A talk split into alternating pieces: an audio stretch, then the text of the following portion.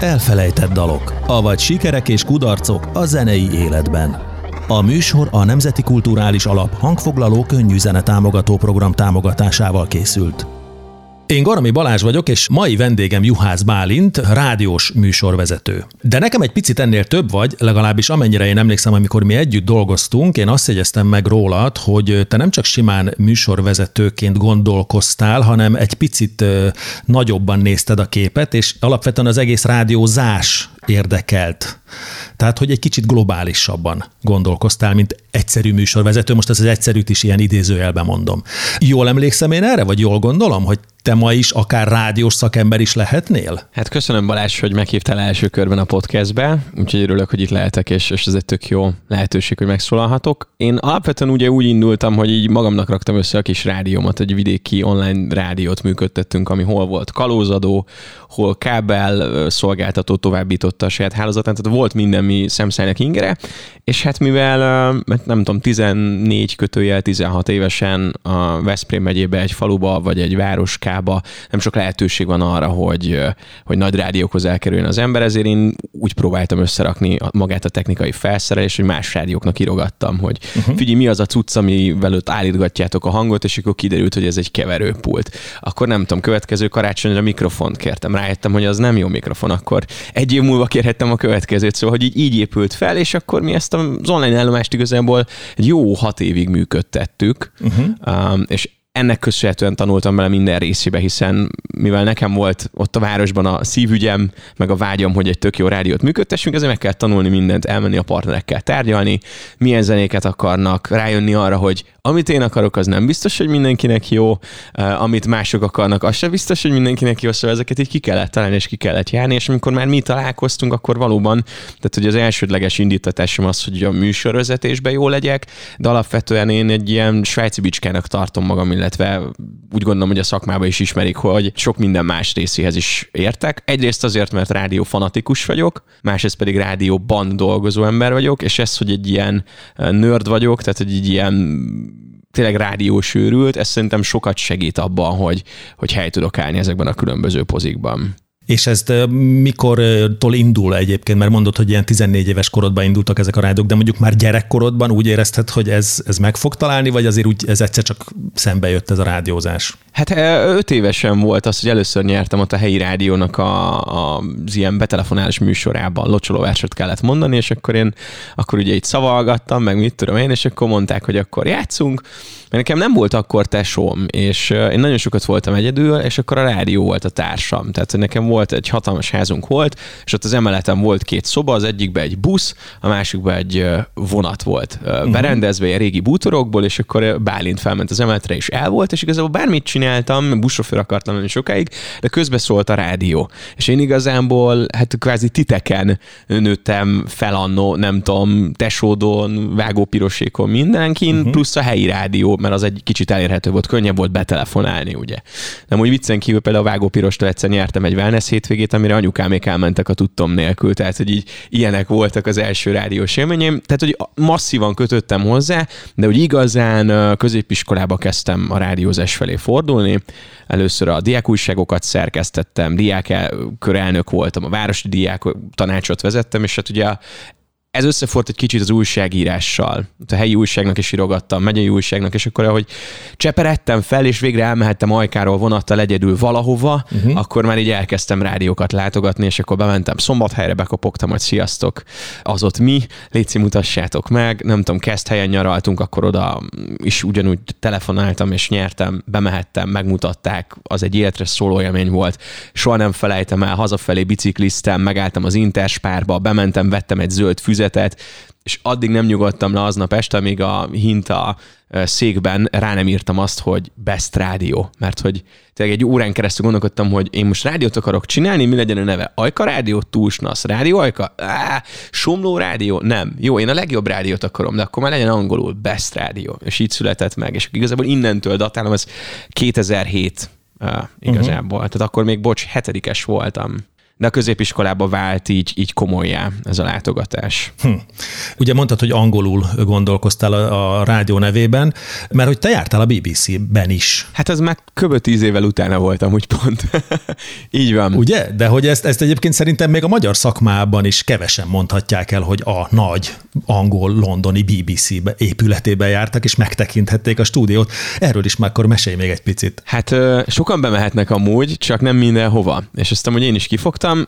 long story short, uh-huh. amikor a Vörös katasztrófa volt, ez pont ugyancsak így Ajkához, Kolontárhoz és a szülővárosomhoz, falumhoz kötődik. Igen, igen. Én ott újságíróként tevékenykedtem, rádióinterjúkat, riportokat készítettem, meg fotókat, és a BBC ennek kapcsán talált meg annó, hogy nem tudom, nem volt itthon Nick Thorpe, vagy valami ilyesmi ügy volt, és hogy kellett volna valaki, aki jó helyismerettel rendelkezik, és hogy tud nekik csinálni egy mini interjút, vagy riportot pontosabban ott helyiekkel, és akkor rám esett a választás, ez 2015-ben volt már. Ez egy ilyen pereskedési eljárás kapcsán hoztak egy határozatot, és emiatt kellett megkérdezni a lokális emberkéket, és akkor megcsináltam nekik ezt az anyagot, bejelentkeztem élőbe a BBC World News-ba, Skype-on, és akkor adtam egy ilyen két perces helyszíni riportot, meg volt egy interjú velem, hogy én mit éltem meg annó gyerekként. Uh-huh. És akkor itt én megismerkedtem Ben Erikával, aki még a BBC magyar csatornájánál, de Londonban élő újságíró dolgozott, csak megszűnt eltűnt a magyar BBC, és azóta ő kinna a BBC World News-nál dolgozott. És hát vele így, így kapcsolatban maradtunk, és amikor mentem ki Londonba, akkor írtam neki, hogy Erika, hát létszi, segítsél bejutni, és akkor ő bevitt minket, de hogy neki az All Access kártyája sem nyitotta a hetedik emeletet, ahol a BBC Radio van, ami engem baromira érdekelt. És képzeld el, az volt a baromi nagy mákom, és ez az újságírói skillemhez kapcsol így vissza, hogy homokfújt üvegek voltak, tehát nem lehetett belátni arra az emeletre.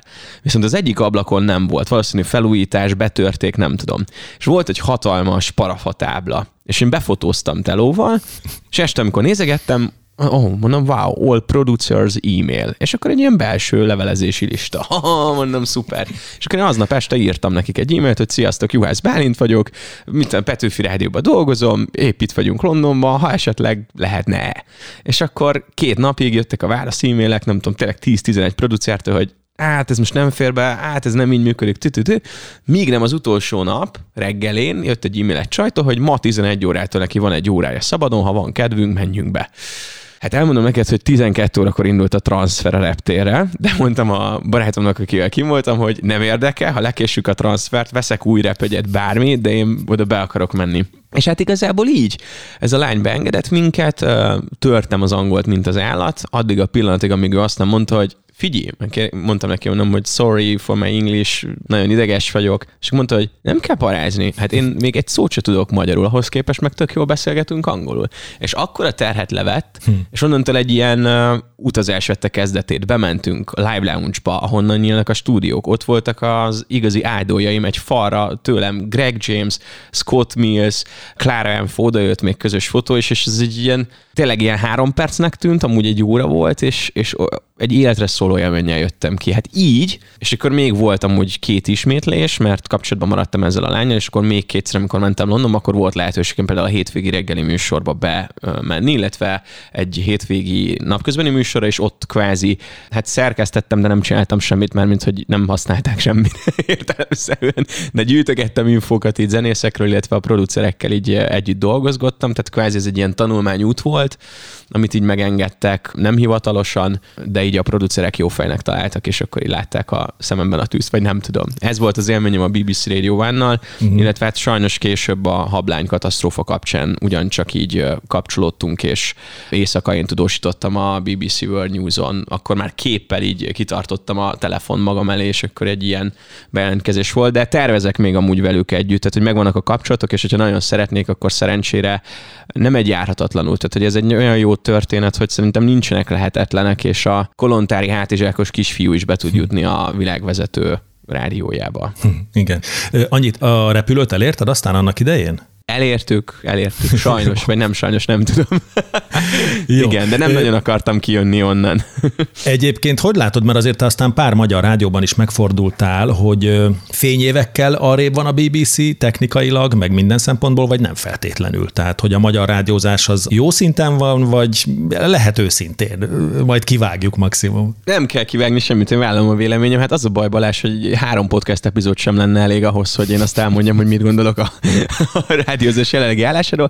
Röviden tömören, igazából engem ott az nyugodott le 2016-ban, hogy bemegy a műsorvezető stúdióba, akkor van egy gomb az asztalon, és olyan magasságúra állítod be, ülsz, állsz, ahogy neked kényelmes. Uh-huh.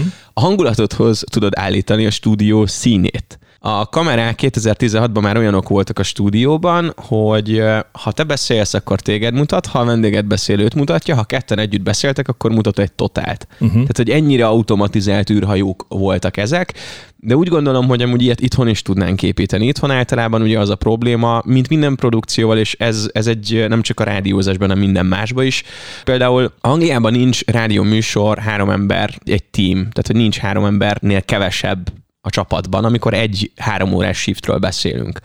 Egy szuper műsor, egy szuper produkció 10-15 ember munkájából áll össze. Magyarországon pedig bármiről van szó, két katás vállalkozó csinálja. Hm. És tök jók vagyunk benne, de hogy ez a nagy különbség, hogy minden részfeladat le van osztva, kicsit lazábbak az emberek, kreatívok, jobban nem a munkáról szól, hanem az együttműködésről, mentalitásbeli változások vannak a kettő között. Hm. Szerintem ott sincs kolbászból a kerítés, de, de az, a brit rádió rádiózás most így 2021 november vége felé, én azt kell, hogy mondjam, hogy nagyon durván elhúzott, és nem csak a BBC, hanem a, a kereskedelmi rádiók ott, és Magyarországhoz képest pedig a, a környezetünk, tehát a szlovák, a román vagy a horvát rádiós piac is uh, évezredekkel más szinten van. Hm. Mi sajnos pont a napokban 12 éve megszűnt két nagy, valóban nemzetközi know-how-val működő országos kereskedelmi rádió óta nincs, nincs igazából olyan rádió Magyarországon szerintem, ami mondjuk ezt a nemzetközi színvonalat tudná hozni, hmm. vagy szeretné. Uh-huh. Ja igen, tehát hogy néha még lehet, hogy a szándék sincs meg feltétlenül. Hát én nem nagyon érzem. Sok olyan pozícióban van szerintem sok olyan ember, akiknek vagy elmúlt a vágya a rádiózni valás, uh-huh. vagy a rádiózás iránti vágya,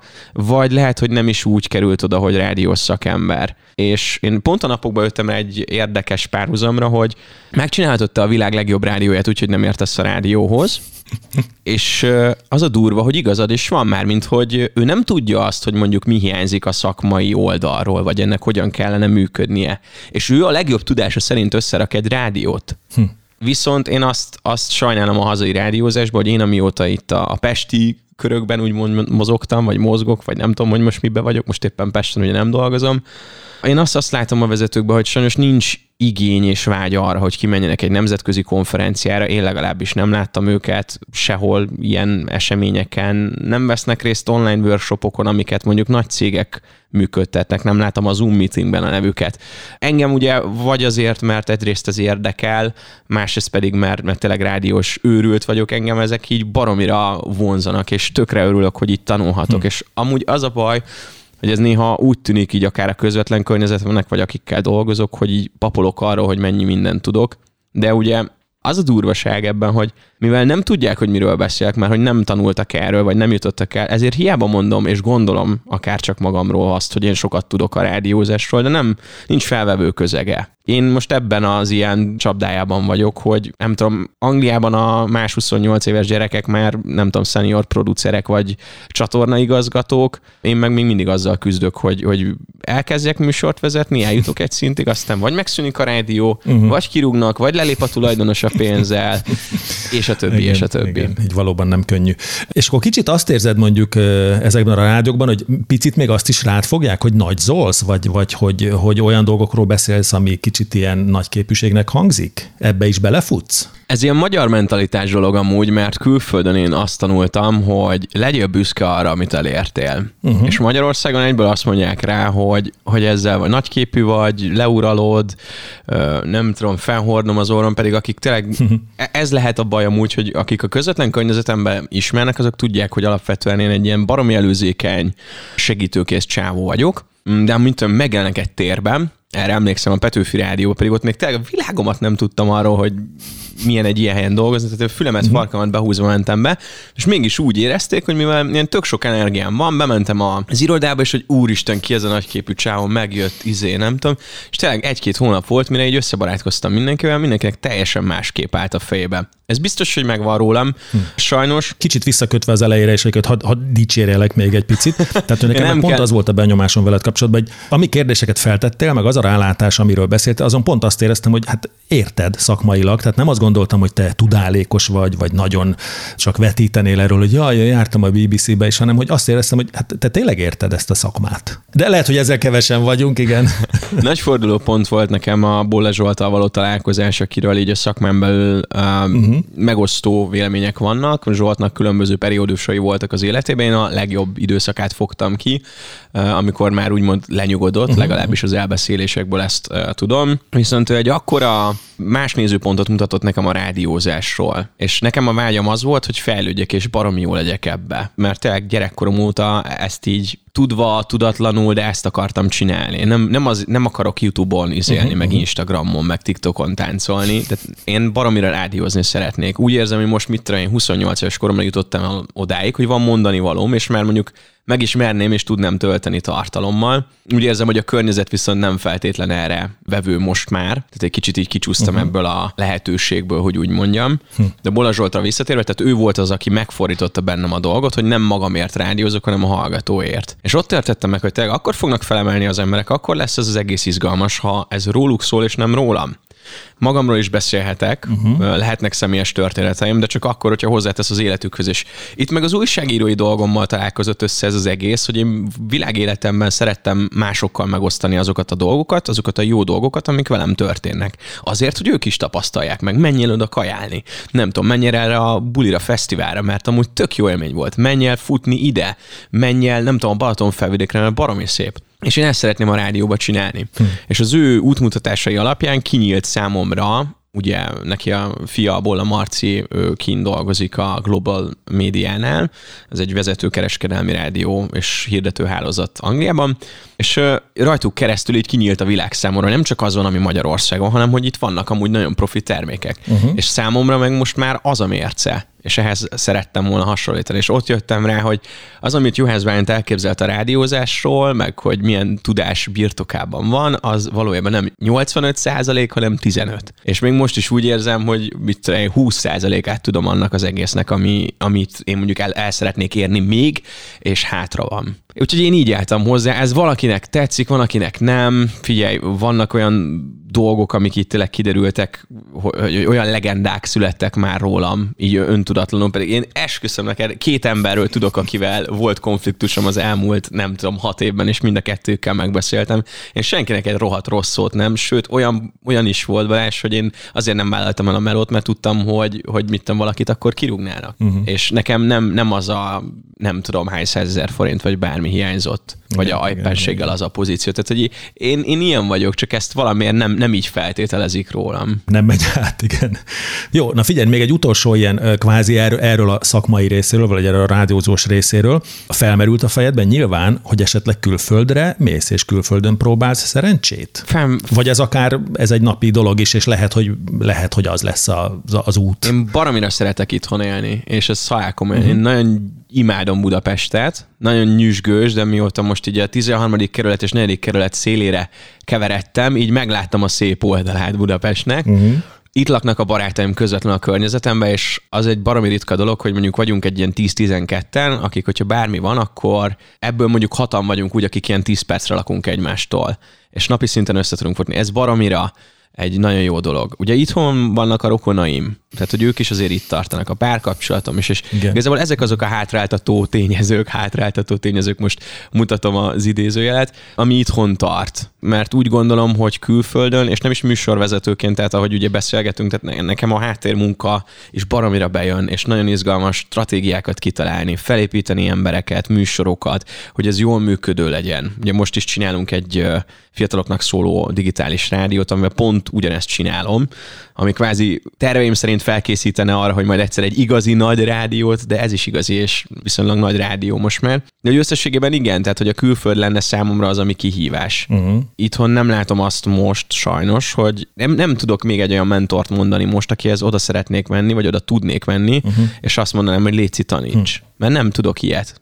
Bolle Zsolt óta a hazai rádiózásban. Ő volt az, aki a saját pénzén elment Londonba tanulni, aki a saját pénzéből elment ugyanúgy képezni magát a slágerrádió után, meg amikor a slágerrádió megtette neki az emis részéről a, azt, hogy Amerikába megy, vagy onnan jön, vagy valami, akkor ő fogékony volt, és nem féltette a tudást. És ezzel én is így vagyok, hogy most van egy rádió, amiben kineveltem két embert, aki most bekerült a Petőfi rádióhoz. Uh-huh, uh-huh. És uh, én nem féltem átadni ezt a tudást, mert szerintem akkor fogunk tudni egy baromi jó rádiózást csinálni Magyarországon, hogyha ezek a folyamatok így áramlanak egymás között, és nagyon kevesen maradtunk rádiósok, nagyon kevesen maradtunk igazi olyan rádiósok, akik a rádiózás sért, és a rádiós szakmaként fogják fel ezt az egészet, uh-huh, uh-huh. és őket viszont meg el kellene látni mindenféle olyan információval és jó dologgal, amitől trendi, vonzó és izgalmas tud lenni 2021-22-ben is a rádiózás. És én ezt rajtunk kívül most a Next FM, ahogyan mi próbáljuk nulla forintból magunktól ezt csinálni, máshol sajnos nem nagyon látom. Uh-huh. És ennek az a kockázata, hogy öt év múlva viszont még annyian nem fognak rádiót hallgatni, mint amennyien most, tíz év múlva pedig nem lesz ember, aki rádiót csinál, mert előbb elmegy táncolni az Instára, vagy a TikTokra, vagy bármi. Igen. Na figyelj, a rádiózás jövőjére még vissza fogunk térni, ebbe biztos vagyok a második részünkben, de ugye a műsorunk alapvető címe az az, hogy elfelejtett dalok. És hát a rádiókban azért alapvetően jó sok zene szól. És a méltán és méltatlanul elfelejtett dalok műsora ez. Az első rész az a méltán elfelejtett dalról kellene, hogy szóljon. Hát ebbe sok minden belefér. A méltán elfelejtett ugye azt jelenti, hogy tulajdonképpen nem is baj, hogy elfelejtettük. Esetleg egy olyan idő időszakhoz kapcsolódik, vagy nem gondoljuk azt esetleg objektíven, szubjektíven, hogy mondjuk az egy minőségi zene volt, itt akár DJ Bobóra gondolhatunk, vagy egy Gucci Gangre, vagy valami, ami ott fölkap hirtelen ezért, de kicsit úgy tudjuk, hogy hát figyelj, azért ez nem egy jó dal. Van-e neked mondjuk egy ikonikus ilyen dal, amire azt mondod, hogy hú, de jó, hogy nem kell már játszani, és mondjuk ne adj Isten, amikor rádióztál, amikor már megláttad a zenelistán, már pff, inkább lehalkítottad a hangszórókat is, hogy csak ne hald. Hát most őszinte leszek veled. Vagy sok ilyen Képzeld, van. én amúgy ilyen titokban néha esküvői DJ-zek, meg ilyen rendezvényeken is DJ-zek. Uh-huh. Az is a rádiózásból jöttem, úgy meg külföldön egy csomó rádiós műsorvezető Díj is. Itthon meg nem igazán sokan művelik ezt. Úgyhogy gondoltam, megpróbálok így DJ-zni, hogy hát ha megy. Aztán kiderült, hogy ez nem is egy nagy ördöngősség. Nem hívom magamat DJ Juhász Bálinnak, meg semmilyen, csak egyszerűen hogyha úgy alakulnak a dolgok, akkor azt mondom, hogy oké. Okay. Egyszer elvállaltam egy esküvőt, és uh, egy ismerősnek, és akkor azóta így láncreakciószerűen beindult, és ezt azért szerettem volna elmesélni, mert az összes esküvői zene, amikor oda jönnek éjjel kettőkor uh, kiborulva, na az ilyen, vagy mondjuk egy, egy rendezvényen, egy város vagy falunapon, tényleg ilyen 22 órakor kezdődik a buli, és 22 óra 3 perckor már kell Cosmix, meg ilyesmi, tehát hogy én, én ezeket a zenéket felejteném el úgy igazán, vagy mondjuk egy Coco Jumbo, tehát hogy így imádom, szeretem meg minden, de ne. Vagy uh, hát nem tudom, most például mindjárt megpróbálom keresni közben a Spotify-on van egy ilyen gyűjtés amúgy erről, de várj, de hogyha nem szereted ezeket a zenéket, akkor miért gyűjted? Hát mert tudom, hogy amúgy ez mozgatja meg az embereket. Tehát én ezt ja, felejteném, igen, igen, de igen, ők igen. nem. Hip Hop Boys hegyekbe fönn. Tudnál erre mekkorákat kurjongatnak? UFO szerelem doktor, Uh-huh. Ezek mind nálam mennének. Nem, nincs az az életszituáció, amikor magamtól én ezeket beraknám, úgyhogy én ezeket felejteném el. Igazából gyerekkorom zenét, tehát a 90-es évek végén a méltán híres Danubius rádiótokból ti ezt ontottátok ránk, és az a magyar néplélekbe benne maradt. Igen, igen. Ez, ez már inkább az, hogy ezek közhelyek, ezek a dalok, nagyon nagy közhelyek. Tehát már annyiszor játszottuk, hogy már nem akarjuk többször meghallgatni. Nekem legalábbis nagyon sokszor ez, ez az érzésem, hogy még ha szerettem is, csak könyörgöm, csak még egyszer ne kelljen meghallgatni mondjuk a Kulendogánktól a Celebration, pedig baromi jó dal.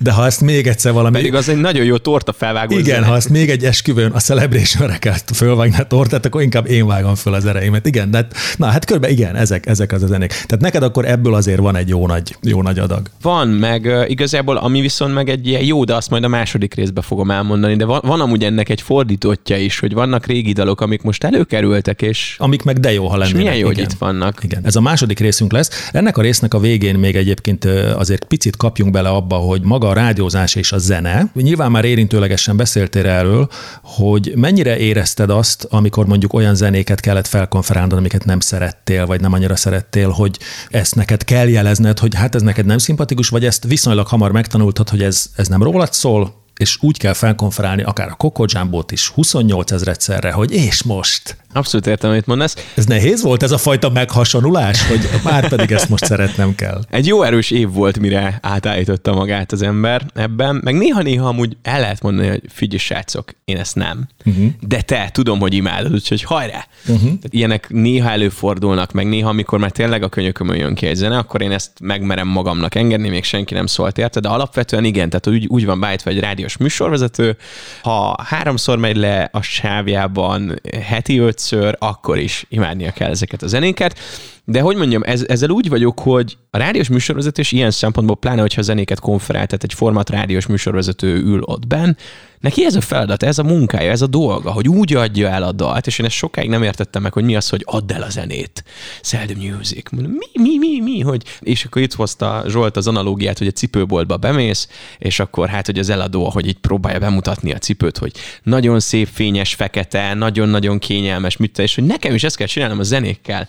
És ö, nem árulok el azzal a nagy titkot, most ezt neked megmutatom, mert mi látjuk videón egymást, hogy van egy ilyen baromi nagy adatbázis, amit én magamnak kiírtam, olyan kifejezésekről, amik pont ezt segítik. Tehát, hogyha a leges legrosszabb napom van, lelkileg bajongok, másnapos vagyok, uh-huh. szörnyű, nem tudom, fejfájásra küzdök, akkor is itt van egy, egy halom olyan dolog, amit el tudok hazudni arról a zenéről. Mit tudom én, hogy hát most próbálok erről hozni, hogy kiírtam magamnak egy csomó melléknevet hogy mivel tudom feltölteni ezt az pozitív mellékneveket, hogy mit tudom, ez egy odaadó zene, ez egy összeszedett, ez egy baromira szenvedélyes zene, amit meg kell hallgatnod, és igazából csak érzelmeket pakolsz egy zene mellé, vagy jobb esetben elmesélsz egy sztorit.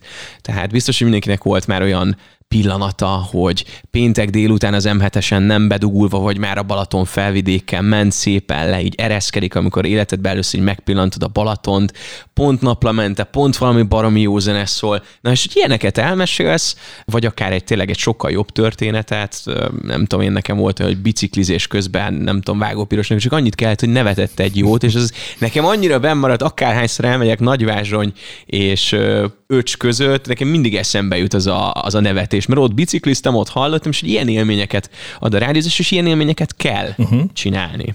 Úgyhogy így, így próbálkozik az ember ezeknek a zenéknek a konferálásával. Na figyelj, az első részünk az tulajdonképpen véget is ért, úgyhogy hamarosan visszatérünk majd egy másodikkal, amiben ki fogjuk még vesézni azt, hogy akkor mik is a méltatlanul elfelejtett dalok, meg hát, hogy a rádiózás jövője szerintem arra még vissza fogunk térni, mert az, az érdekel, hogy mit gondolsz te egyébként egyáltalán a mai világban a rádiózásról. Úgyhogy hamarosan visszajövünk egy következő adással.